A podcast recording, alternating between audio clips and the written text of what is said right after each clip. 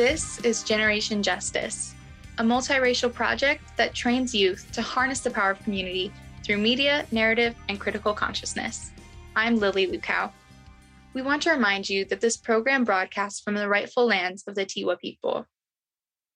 This evening, we highlight the important work of our friends at the New Mexico Asian Family Center. We share an exclusive interview with Sachi Watase, Executive Director at the New Mexico Asian Family Center. And as COVID 19 cases continue rising, we bring you information on vaccines and testing available for you.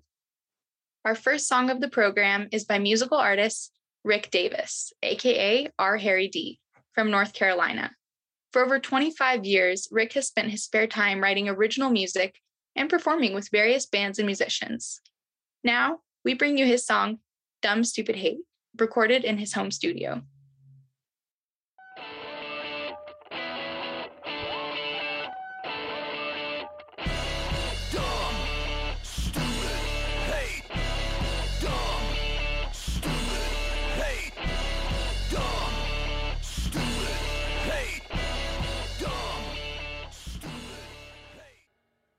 Sachi Watase is from Albuquerque.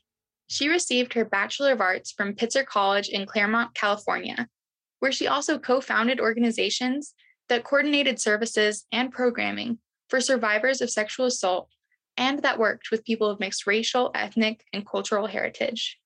Sachi is the executive director of the New Mexico Asian Family Center, NMAFC. Now, Jacqueline Nguyen speaks with Sachi Watase. This is Jacqueline Nguyen with Generation Justice, and I'm speaking with Sachi Watase, the Executive Director at the New Mexico Asian Family Center.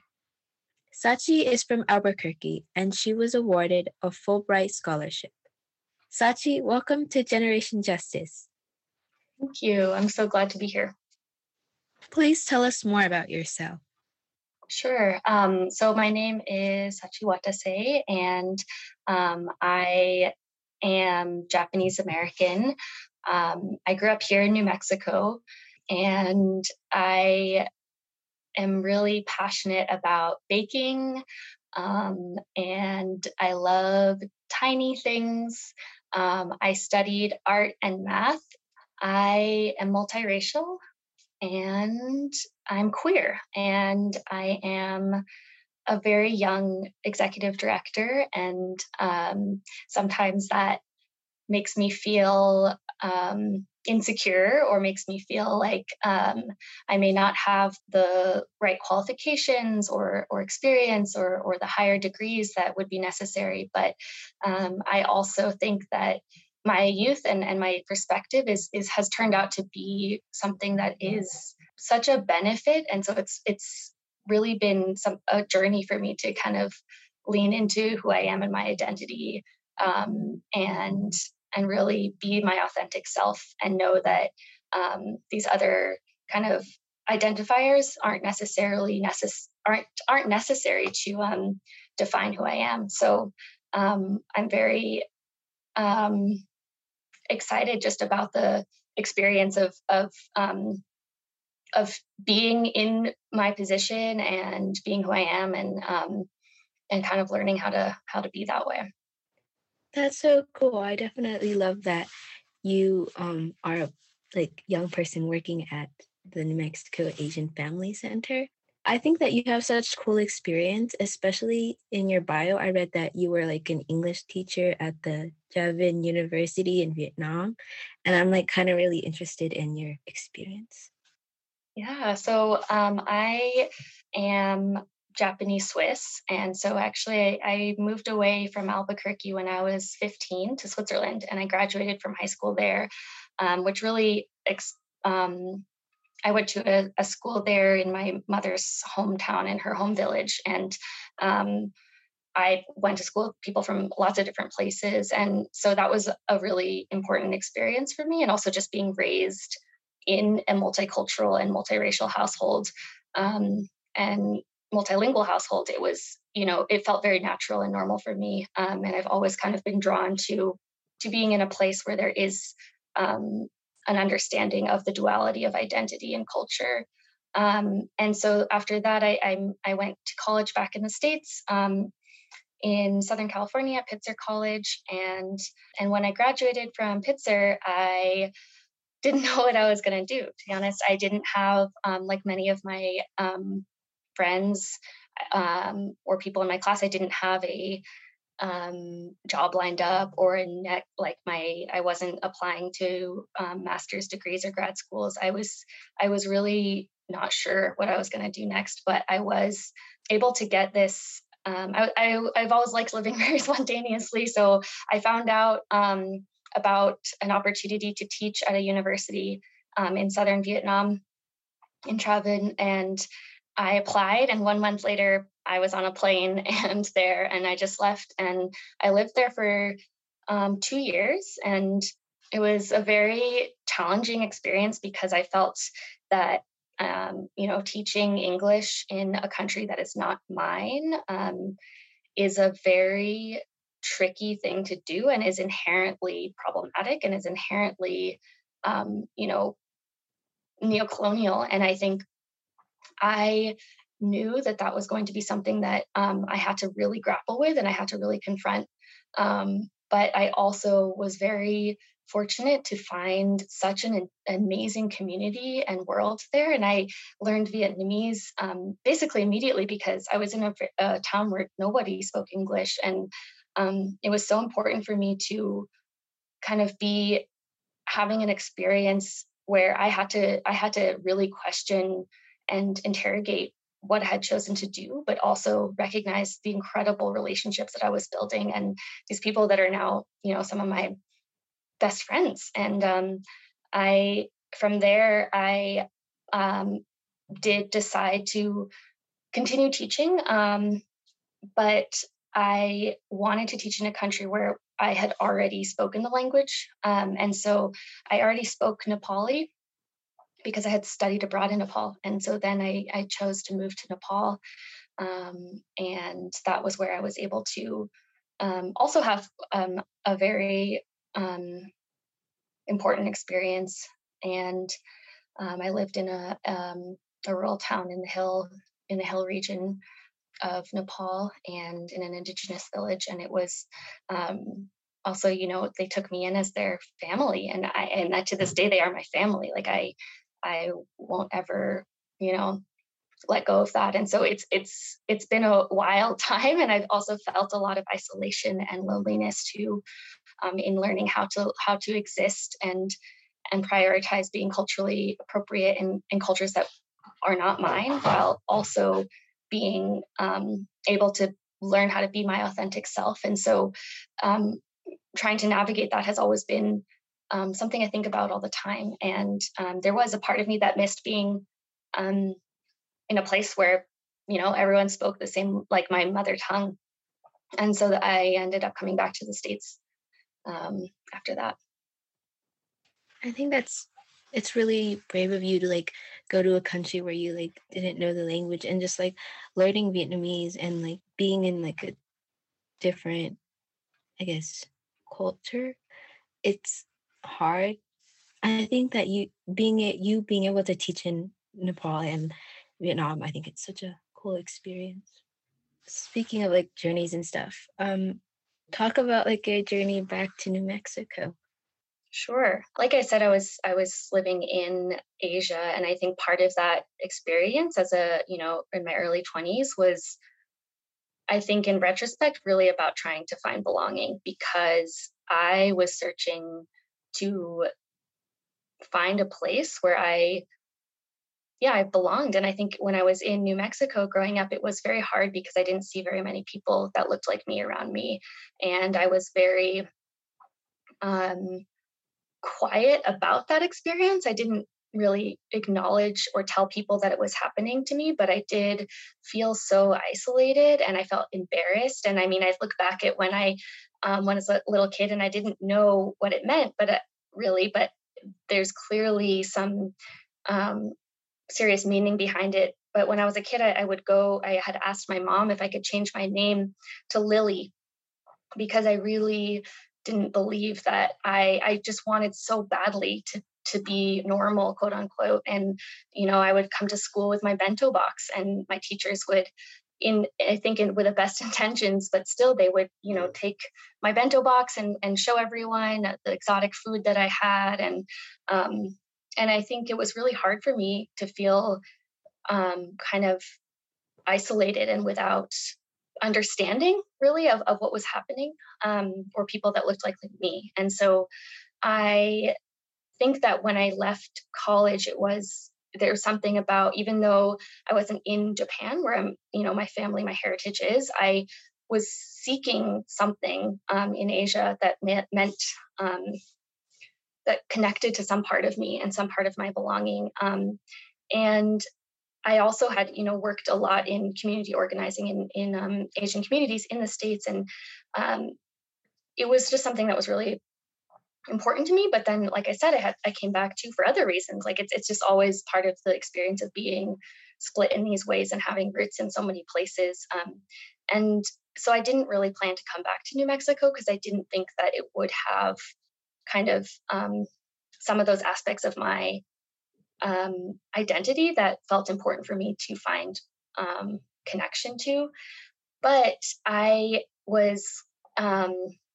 I came back to the States right in February of 2020, so right when the pandemic hit, um, without knowing the pan- pandemic was about to hit, and I couldn't find work um, anywhere. And I happened to find out um, through a family friend about about the New Mexico Asian Family Center looking for an executive director. And I, as a 25 year old at the time, well, actually, I was 24 when I applied. I was 24, and um, I didn't um, at all think that I was qualified. And I actually didn't meet any of the qualifications on the job description or on the job posting. Um, but I thought, you know, I'll apply because it's um, it's something that feels like a good experience. Like I'm young, I can try it out, see how it goes.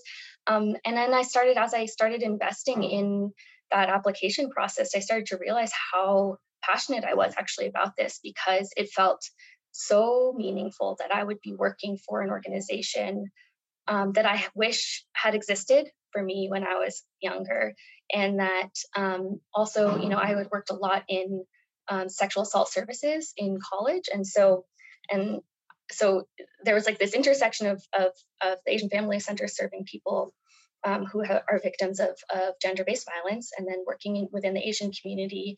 And then and then especially working in my hometown like it's it was rare to me that i got that opportunity to work within the place that i was from and that felt like a complete and utter um, like 180 from what i had been doing like going to places where i had no roots or connections to and so um, i started getting really passionate about it and much to my surprise i was offered the job um, and i came out here and um, for this job and I, I came here to kind of test it out and see see if I could do it and and um, be back here. And I'm really glad and fortunate to be here. Um, thank you for being vulnerable and sharing your story. I feel like I can definitely relate when you talk about like feeling really left out, especially like as an Asian American. Um, I feel like all my life, like the schools that I've been to, it's like mostly white, and so I just always felt like I had to like change myself to like fit in and like just kind of bury down my like Asian roots or like my Vietnamese roots. And I think that your work with the Asian Family centers like really important. I wish I knew about it sooner because I think it's like sometimes when I see your posts on Instagram, it's like so cool to see um like another resource, I guess, for me. Yeah, I'm glad. I'm glad that you found it at least. So, I I would love to hear more about the New Mexico Asian Family Center and how it was founded and like what's the mission.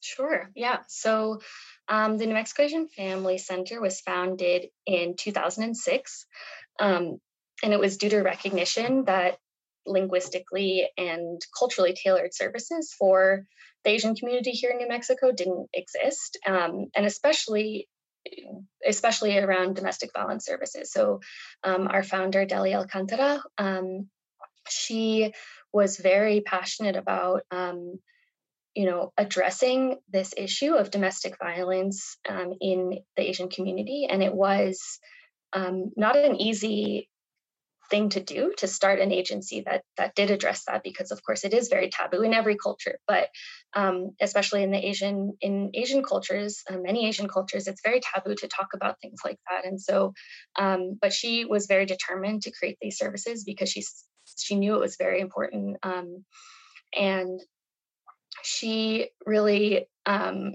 just spearheaded this and was a was an amazing community organizer and leader um, and she and a few other women came together and, and they started creating services for survivors of domestic violence in the Asian community, and specifically in a culturally tailored and sensitive context. Um, and over the years, um, we have started to add different services um, as the agency grew and, and had success in the community. So um, you know, we started being able to serve survivors of sexual violence as well. And then we started being able to serve, you know, um, people needing support with um, resource navigation, like getting access to food stamps or um, to housing assistance or things like that, or, or people who just arrived in this country needing support with various things. And so our services kind of started expanding um, to support what the community needed. And simultaneously, we also were recognizing that there was also a need for programming um, and community building work that wasn't just direct services in reflection to like um, you know crimes or other really difficult situations. And so um, while we had our direct services with counseling and um, case management and legal aid we then started having programs um, like multi-generational family programming and financial education workshops and um, youth programming and other things like that to start building community and honestly do some prevention work too because we we do know that um, change comes from the community from within the community and especially within asian cultures there's a lot of um, focus and importance on the family. And so we wanted to really make sure that our services were multi-generational and really were going at the pace of the community and at and in full reflection to the community. And so all of our services, all of our programs were developed and designed with the, the people who, who are in the community and the people who are most impacted helping us to design them and, and becoming our staff and um, you know being the people who are directly directly in the community and so and then the third piece that was kind of added on um, later on was our civic engagement piece so you know we had our direct services and we had our uh, programs and then we um, wanted to also do the systems change work and the advocacy work to make these things sustainable um, within our society and also to engage our community in, in the civic process, which they're entitled to, many of them. And so um, so then that was kind of the third piece of really working to engage our communities in a linguistically accessible way about um, kind of the civic process and then also um, to really do some advocacy work in the community um, and at the legislature as well to try to make changes based on what we are seeing on the ground. Um, so that's how the agency developed. Um, and it's yeah, it's definitely a lot, um, and and we kind of are constantly reflecting to what the community needs. And um, our staff are incredible. They are all from the community, and they're all um, we're all Asian and we all um, have very different experiences, but also are so deeply rooted and connected to our communities. And that is, I mean, I am so grateful for the staff because they, and I learn from them every single day because of how committed and authentic they are um, and genuine. It's just so amazing what they're doing and and how the kind of work that they do is so um, it's so meaningful and it, it is truly reflective of what the community needs. And and we do things like um, create programs like peer support groups in language peer support groups or um, you know specific trainings that that is really showing up as a something that people are needing. And then we work to try to create that which isn't always possible. And of course we can't um, realistically or even like with good faith be an agency that supports the entire Asian population of New Mexico. It's impossible, and, and we can't be culturally tailored to every single culture because there's hundreds of them across um, the continent of Asia. But we can, you know, with this, with the resources and the situation we have now, try our best to, you know, work with the people that need that support and do what we can to kind of build that community space that, and the resources that they need access to. Thank you. Um, your resources really help. Like sometimes when I'll see a post on Instagram and it's like translated in Vietnamese, I feel like I'm able to share it with my mom and be like, oh, this is what's happening. And like she gets super happy and excited about it too. I love that. Yeah. Um, as a young Asian American, um, I'm also like really aware that there's a lot of hate that was directed towards us as Asian Americans, especially during the pandemic. Um, how can the broader community be supportive of the Asian American community in New Mexico? Yeah, thank you for asking that. So, of course, um, as you are probably very familiar, that um, this is not new, and and it's honestly not surprising because white supremacy has always benefited from xenophobia, and um, this form of violence has has always affected our communities. It's something that became much more visible during the pandemic and and with um, social media um, and the sharing of, of very um, painful and graphic videos. Um, but it is something that we've always known is there, and so I think it's um, it's really important that um, I think um, allies and people um, really recognize that this isn't new and um, and kind of try to do the research and, and really educate yourself and your peers on the history of um, anti-Asian violence and xenophobia. Um, and also to really make sure too that when when we do talk about these things, it's a very complicated issue because I think um, so often when we start talking about anti-Asian hate, there is a lot of perpetuation of anti-blackness, and especially when we um, talk about more policing or criminalizing these kinds of acts, um, we know that that doesn't really work. And we also know that it specifically targets Black communities. And so I, I would say um, it's really important to be nuanced in, in that um, in that understanding and, and, and really support community-based solutions. Um, I also think um, in within New Mexico, thinking about things like support, like we're right now we're passing, we're trying to push a bill through the legislative um, session for language access, and I think that is something that um, you know so often isn't seen as um, a forefront of the justice issue and is often forgotten as a justice issue, but it is so imperative that our community members are getting that access. And so supporting things like that and understanding that language access is essential um, for people to be able to be seen and have um, equitable access to anything. Um, and also recognizing too that that people are often harassed because of their language barriers.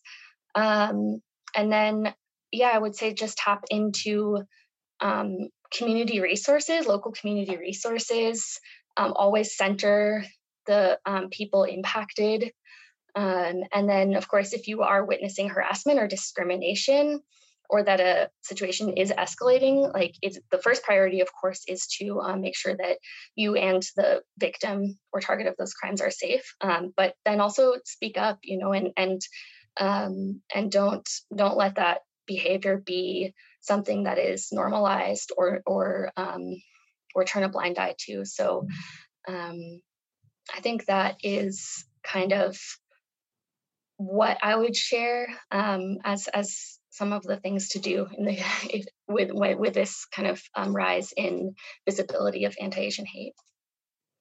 Thank you so much for that. I especially like the bill because like my mom, like she speaks in broken English, and sometimes it's like difficult for her to understand things that are happening. So, tell us about 2022 and what you're planning for this new year? I, I think that this year I really want to um, slow down. I'm a very high paced person. I have pretty extreme ADHD, and it makes me really um, want to just move quickly and um, and kind of zoom through things. But I I really recognize and and um, look up to people who can slow down and and recognize the incredible power of that. Um, and also for my own healing and my own um, kind of self love and self care because I'm not um, so good at that, and I tend to kind of go quickly to to to um, not have to think about those specifics, and so um, or the hard things or whatever. And so I think um, I really want to slow down. And I also recognize that for me, it's sometimes hard to follow through on those kinds of um, goals that I have. And so I think I also, instead of kind of beating myself up or getting angry at myself that when I can't do it, to also have that grace and, and recognize that it's not always um, it's not always going to be easy to to um, to kind of change those habits. Um, and so it doesn't help to judge myself more for it, but really just to try. And, and if I can't, then that's okay too. But um, I do want to try to slow down. I do want to um, allow myself to um, do things that are just for me. it's hard sometimes um, working at a nonprofit in general. They often, I think, just in the nonprofit industrial complex, it often feeds off of um, the generosity of people and people's time. And um, I, you know, I, I am also um, you know a culprit of, of perpetuating that and also a victim of, of it myself and so i think i i'm always um, kind of having a hard time um, stopping when you know there's so much more to do and there's so much work to do and, and the work is never over um, but recognizing that it's it's never going to be over and it's okay at least in my generation in our generation um, and that's okay and that we're one step in a part of it and then um, taking care of myself is is really an important piece in that whole process and so um, i have to learn how to take some space to do things that bring me joy. Um, and within our agency i'm very excited to um, hopefully doing some reflecting on our work and, and kind of the accomplishments we have made, especially considering um, the past two years being some of the hardest years um, ever.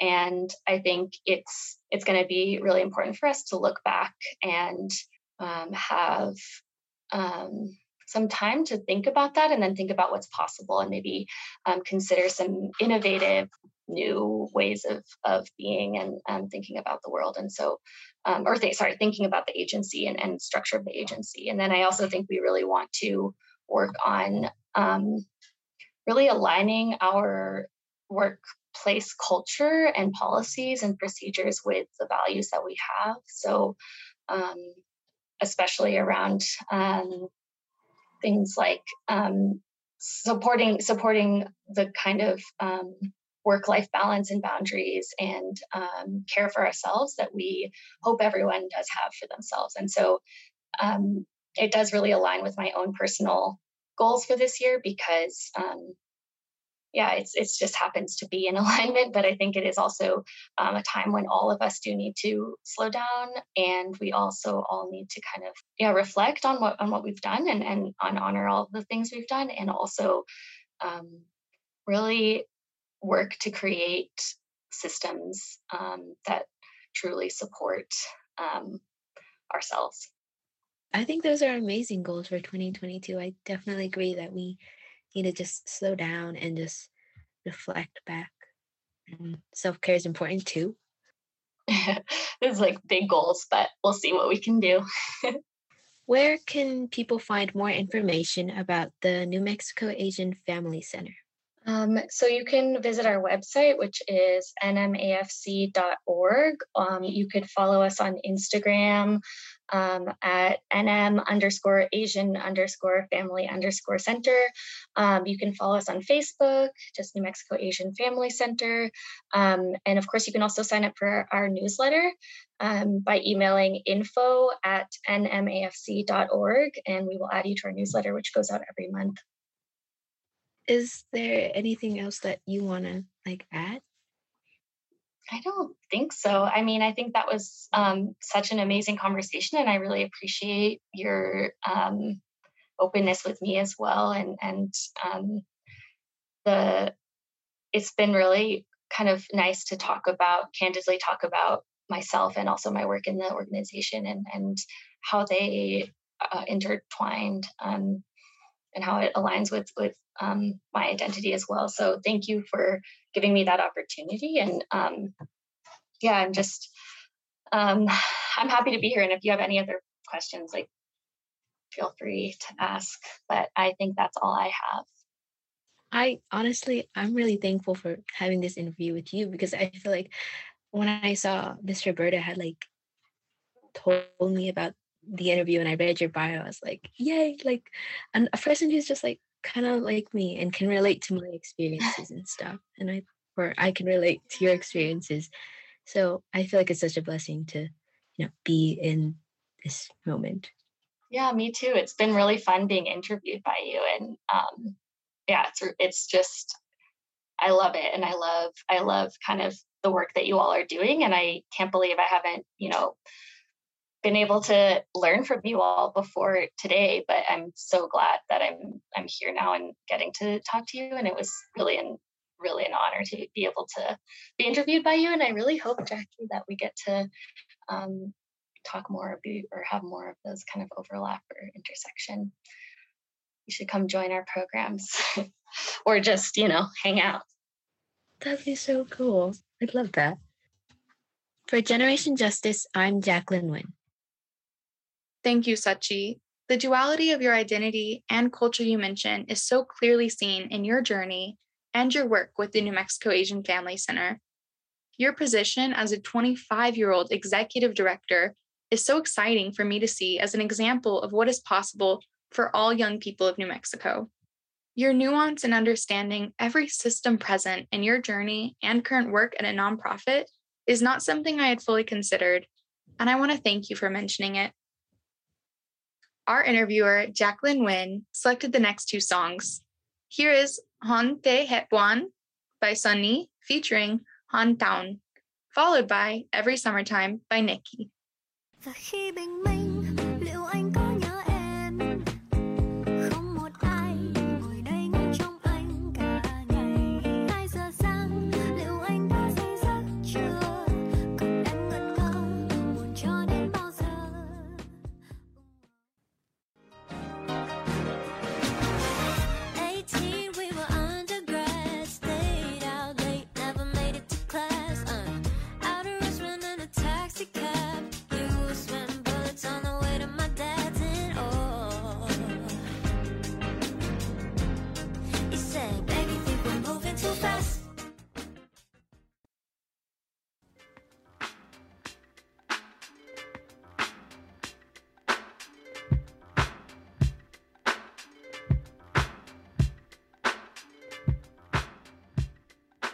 19 cases are on the rise, and it is important to stay safe and get vaccinated. We need to work together to protect each other and end this deadly global pandemic. Booster shots are now available to all eligible New Mexico residents 12 years and older. If you haven't gotten vaccinated or if you need to get your booster shot, you can visit cvvaccine.nmhealth.org. That's cvvaccine.nmhealth.org. Testing is essential to prevent the spread of COVID 19 and variants like Omicron. At home COVID 19 tests are now available to everyone. You can order yours by visiting USPS.com. Fill out your contact and shipping information to place an order. Remember, there is a limit of one order per residential address.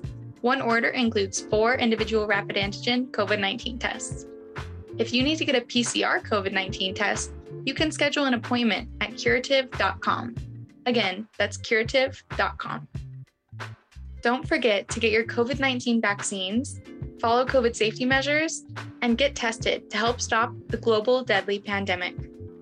Now, we bring you the songs Harder Than You Think by Public Enemy and To Be Young, Gifted, and Black by the great Nina Simone.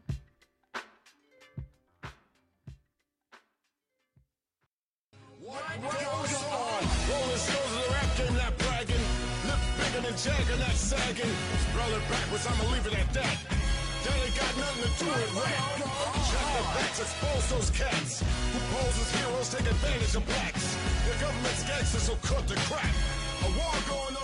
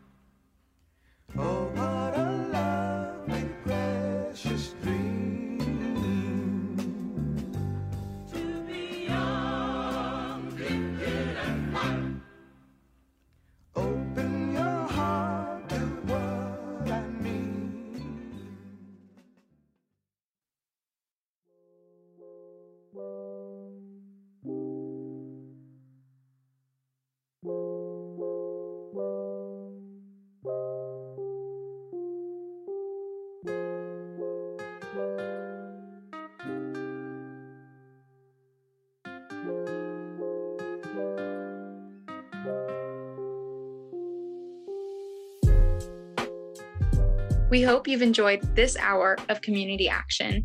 We'd like to thank our guest, Sachi Watase. Tonight's hour of radio was produced by Roberta Rael with production assistance from Barbara Ramirez. And thank you to our interviewer, Jacqueline Nguyen. We want to give a big shout out to all of our youth producers. We could not do what we do without you. Generation Justice would also like to thank KUNM for bringing the voices of young people to you, KUNM listeners. Our website is generationjustice.org, where you can check out all of our multimedia work and listen to our podcasts, which are also available on SoundCloud, Apple, and Google Podcasts. We're also active on social media. Find us on Facebook, Twitter, Instagram, and follow our playlist on Spotify. Generation Justice is funded by the W.K. Kellogg Foundation, with additional funding from the Con Alma Health Foundation, the Annie E. Casey Foundation, and of course, all of you who have contributed to our project by visiting our website and clicking donate. Our opening song is Youth of the Nation by POD. Our last songs of the night include Rio Abajo by Ana Tijoux and Las Cafeteras version of Angel Baby. I'm Lily Lukow. Coming up on KUNM is Spoken Word, so stay tuned and join us next Sunday at 7 o'clock. Good night, New Mexico.